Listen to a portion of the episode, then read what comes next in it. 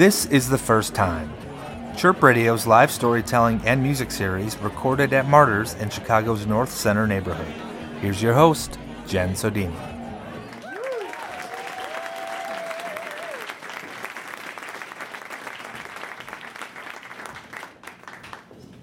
All right.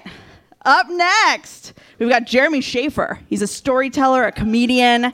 He's done You're Being Ridiculous, Story, Story Club, etc. So many shows. He tours educational. He does the educational like uh, storytelling classes, uh, seminars for students with he, uh, Urban Gateways. He is the co-producer of the Side Splitter, which is next door. It's literally next door. The Laugh Out Loud Theater. Guys, give it up, Jeremy Schafer.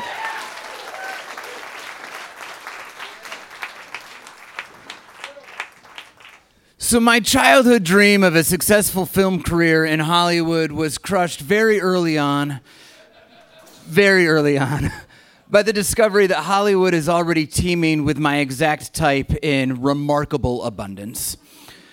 After shows, I am regularly approached by audience members to tell me that I look just like a skinny Seth Rogen, uh, a homely Ryan Phillippe, which I've gotten twice, which is exactly two times more than is okay. Uh, a fully bearded Morgan Spurlock, who is typically just referred to as that guy from Supersize Me. But what I get more than anything else, without a doubt, is people approaching me after the show to say, Has anybody ever told you that you look kind of like Will Ferrell? Yes, a lot a lot of times. Uh, enough so that I actually appreciate whichever voice out there said, What, really? Because that's awesome, and that makes my day. Uh, because I actually get that one so often that I once had an improv show that was irretrievably derailed by the audience's insistence on yelling out Will Ferrell for every suggestion whether or not that was an appropriate answer to the question. Apparently, the whole audience finds Will Ferrell in the trunk of their car. Myself and all of my scene partners hated this, but my boss loved it. And after the show, he, he ran up to me with these cartoon dollar signs just leaping out of his eyes to say, we could make some serious scratch as a Will Ferrell impersonator. And I was confused, in part because he slipped the word scratch in there as if it's just something that people say instead of money. but I was also a little taken aback because he looked nothing like Will Ferrell. And that's when it dawned on me that he was proposing that he would play the pimp to my Will Ferrell shaped whore. So I told him that I don't do impersonations because I don't, and I figured that would be the end of it. But then that December, I got the phone call. He'd actually booked a gig for me playing Will Ferrell, playing the part of Buddy the Elf from the movie Elf at some rich guy's Christmas party. I immediately reminded him that I don't do impersonations, uh, and he countered by telling me how much this gig would pay and I gratefully accepted this exciting opportunity. My dream of Hollywood may be dashed, but for one month, my dream of making a living in the arts would be achieved. I found out after I accepted this gig that my fee did not include an elf costume. That was up to me. So I scoured the internet and I eventually found something that was advertised as authentic elf outfit. I still do not know what could possibly be authentic about the imagined fashion trends of a mythical population. But it was only $35 and I had Prime, so I got it. As it turns out, uh, elf fashion is primarily one size fits all, very short people with enormous feet. I wore a repurposed jester hat, to just ridiculously large bell covered bags erroneously labeled as shoes, and a multicolored felt tunic that ended just immediately below my naughty list. to cover up my um, long, unelf like legs, I borrowed a pair of green tights. and my elven transformation was completely humiliating. But it was the holidays and I needed the money, so I went to work. My mission was to arrive at this suburban Italian restaurant and wait outside the party room while the host delivered a speech. And when he announced that maybe later Santa will come, I was expected to throw the doors open and squeal with delight, Santa's coming? What? And then I had to run around the room, tell all the guests what good boys and girls they are, guess what they wanted in their stockings, lead everybody in a rousing rendition of Santa Claus is coming to town, and then eat a few sugar packets on my way out the door. 10 minutes or less, just like a whore. The email detailing my mission included an attachment that was labeled information about the guests. And I assumed this would be just quirky little tidbits to help me make small talk and guess what people wanted on their, on their list. But I was wrong.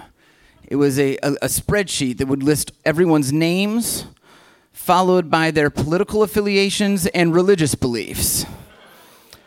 Yes, the only things I had with which to initiate small talk were the two things that should be avoided during polite conversation. And making this list even more useless was its uniformity. After each name, there were the nouns Christian and Republican, followed by alternating usage of the qualifiers very and extremely. I had no idea how I was supposed to go up to like, apparently every guest and be like, hey, I hear you're also a very Christian extreme Republican. I figured this list would be useless, but just to be safe, I folded it up and tucked it into the front of my tights because elf clothing has no pockets. And I went to work. I arrived early and waited just outside the door to the party room, which I wish someone had told me was in the middle of the primary dining area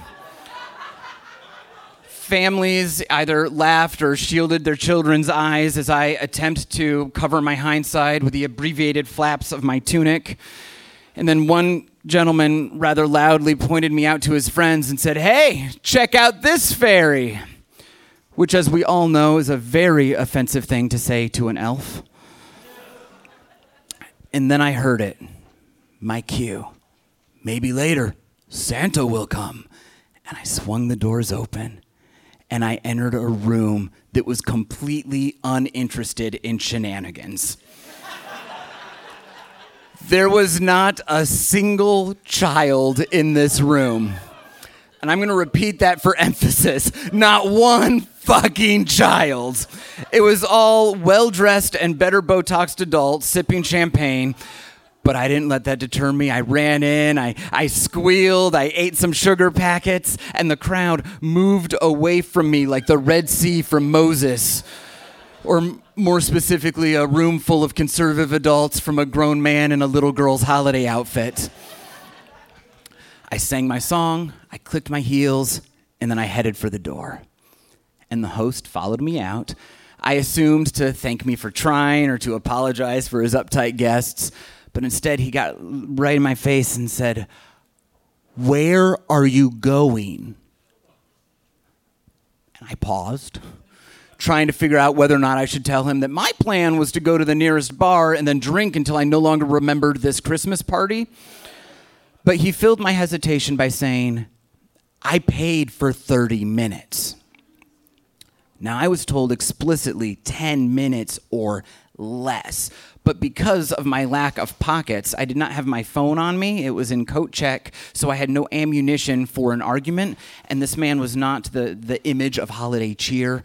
And I feared that an unhappy customer might mean that I got no financial cut of this humiliation. So, against my better judgment, I agreed and I re entered the fray for 20 more minutes of mingling with people who did not want to mingle with me most of this consisted of, of women looking down on me and saying, So, really, is this really what you do for a living? And I had a lot of things that I wanted to say, but uh, every single time I replied, No, I'm actually a toy maker.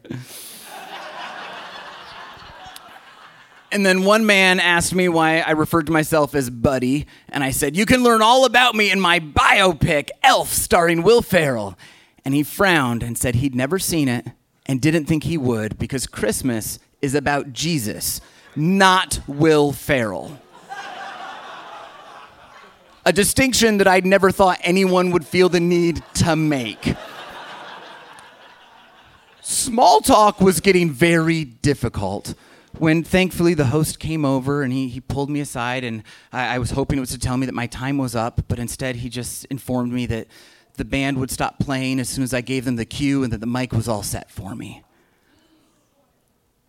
and what would you like me to say and he seemed very frustrated and exasperated when he said just just do your little stand-up bit at this point i should have told him that if he'd hired a stand-up nobody told me about that but instead, I thought to myself, well, my Hollywood dream might not be happening, but lucky for him, I am an aspiring stand up.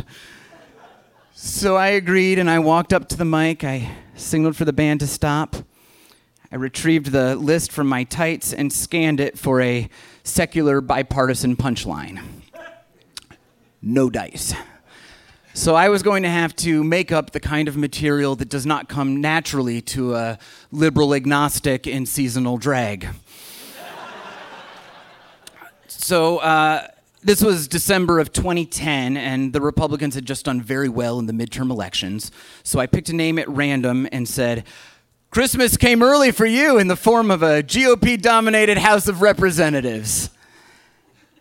The audience responded, much better than you just did. they loved it. People were cheering. It was like no one even realized this wasn't a joke, just a straightforward retelling of current events. But unfortunately, I was also now out of material. So I decided to uh, close out my set by inviting the host to come on up and, and sit on my lap, and then I would ask him what he wanted for Christmas, and then promise that Santa would deliver. It's not comedy gold, but I figure, well, they can't hate me if I'm celebrating the host. And the host was shockingly comfortable coming up and sitting on my lap. So comfortable, in fact, that when I asked him what he wanted for Christmas, he snapped the mic from my hands and declared, All I want is a Republican president and an entirely Republican Congress. And the audience went ape shit. They were loving all of this, and, and, and without even thinking, I just said, Well, I'll put in a good word with Santa Claus.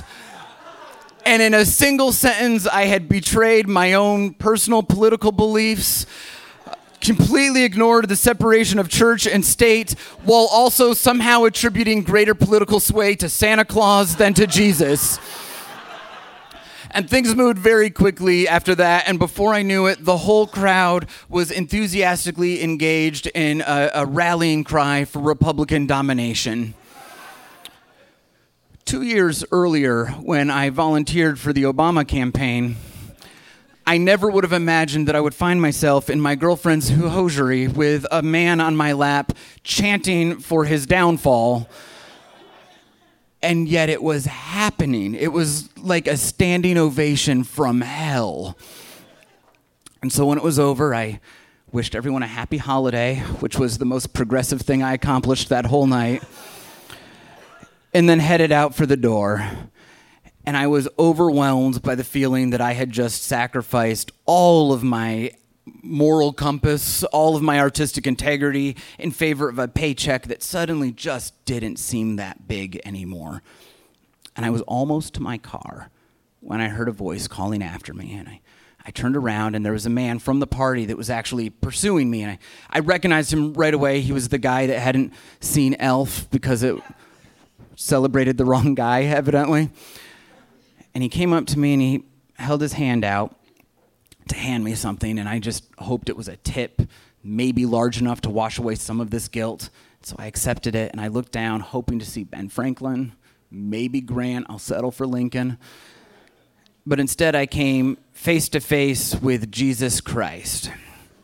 He had handed me a small prayer book with instructions on how I could save myself from eternal damnation somehow during the course of that night, that man and I, who came from completely different paths, totally different worldviews, we'd managed to come to the exact same conclusion.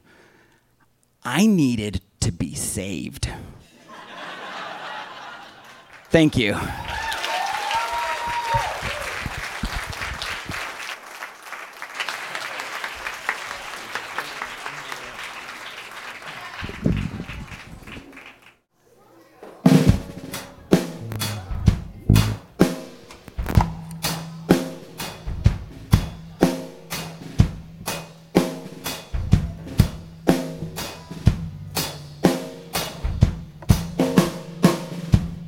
Living their lives for you on TV.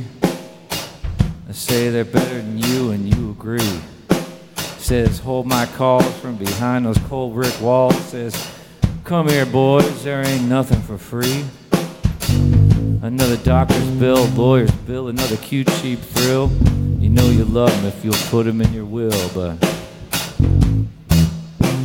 who will save your soul? when it comes to the flowers now. Now, who will save your soul after all the lies that you told, boy? And who will save your soul if you won't save your own? We try to hustle 'em, try to bustle 'em, try to cuss 'em. The cops want someone to bust down on Orleans Avenue. Another day, another dollar, another war, another tower went up where the homeless had their homes. So we pray to as many gods as there are flowers. Call religion our friend. So worried about saving our souls, afraid that God will take his toll. That we forget to begin, but save your soul when it comes to the flowers now? Save your soul after all the lies you told? And who will save your souls if you won't save your own? Some are walking, some are talking, some are stalking and kill. Got social security, but it doesn't pay your bills. There are addictions to feed and there are mouths to pay. So we're bargaining with the devil, so we be careful, do what they say. That you love them, take your money and run. Say it's been swell, sweetheart, but it was just one of those things. Those flames, those strings you gotta cut. So get out on the streets, girls, and bust your butts. And who will save your soul? when it comes to the flowers now. Who will save your soul after all the lies that you told, boy? And who will save your souls if you won't save your own?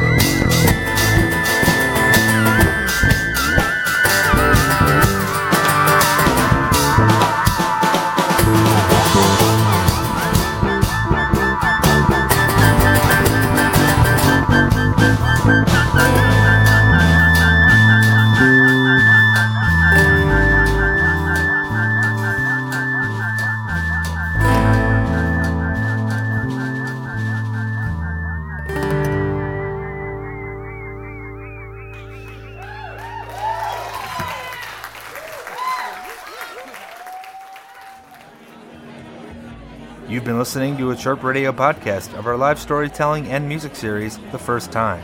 Our storyteller was Jeremy Schafer, and the first time Four performed Who Will Save Your Soul by Jewel. The first time Four is Steve Frisbee, Liam Davis, Gerald Dowd, and Scott Stevenson. To hear more first time pieces, check out the series website, firsttime.chirpradio.org.